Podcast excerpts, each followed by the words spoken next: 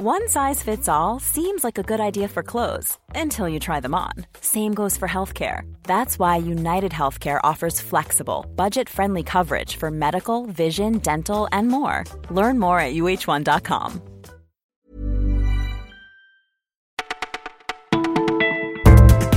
à tous, vous écoutez Le Parisien, c'est Élise au micro. Nous sommes le samedi 28 juillet. Au programme de la sécurité routière et des métiers savoureux, voici notre sélection du jour. C'est ce week-end le traditionnel chassé-croisé entre juilletistes et haussiens. Alors si vous avez prévu de prendre la route, sachez que Bison Futé a levé le drapeau rouge. L'association des autoroutes françaises, quant à elle, publie aujourd'hui son étude sur les causes des accidents mortels. Sans surprise, dans la majorité des cas, c'est l'automobiliste qui est fautif. 26% des personnes tuées sur les autoroutes l'an dernier n'avaient pas leur ceinture. Presque autant avaient consommé de l'alcool, de la drogue ou des médicaments sans parler des distracteurs, notamment chez les jeunes. Plus de 40% des accidents liés à l'inattention concernent les 18-34 ans.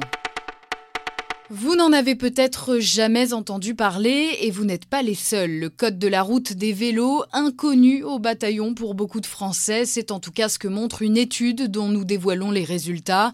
Seuls 6% des personnes interrogées ont répondu correctement à toutes les questions sur ce thème. Savez-vous par exemple que depuis trois ans, les automobilistes peuvent mordre sur une ligne blanche pour dépasser un cycliste? De même, il existe aujourd'hui des panneaux spécifiques pour autoriser les vélos à franchir les feux rouges ou à remonter les sens uniques. Et pour leur sécurité, une règle d'or, automobilistes, pensez à toujours laisser un espace avant de dépasser un vélo, un mètre en ville, un mètre cinquante en dehors.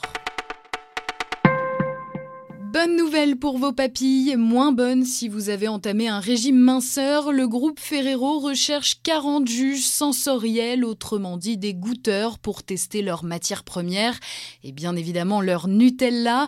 Un poste à pourvoir à Alba, au nord de l'Italie. C'est là que se trouve le siège de l'enseigne. Mais attention, si la reconversion tente certains d'entre vous, le contrat ne durera que 3 mois à raison de 4 heures par semaine et peut-être de quelques kilos supplémentaires sur la balance séance. Diététicienne dans la vraie vie, hôtesse frite pour le Tour de France, Pauline n'a pas peur des contradictions. Tous les matins, elle distribue des cadeaux au départ des étapes.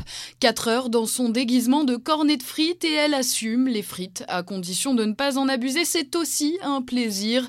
Chaque jour, les mêmes plaisanteries et la même bonne humeur.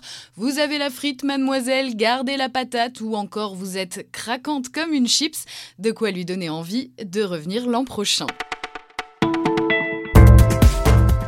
Écoutiez Le Parisien, c'est terminé pour aujourd'hui, mais on se retrouve dès demain pour une nouvelle sélection.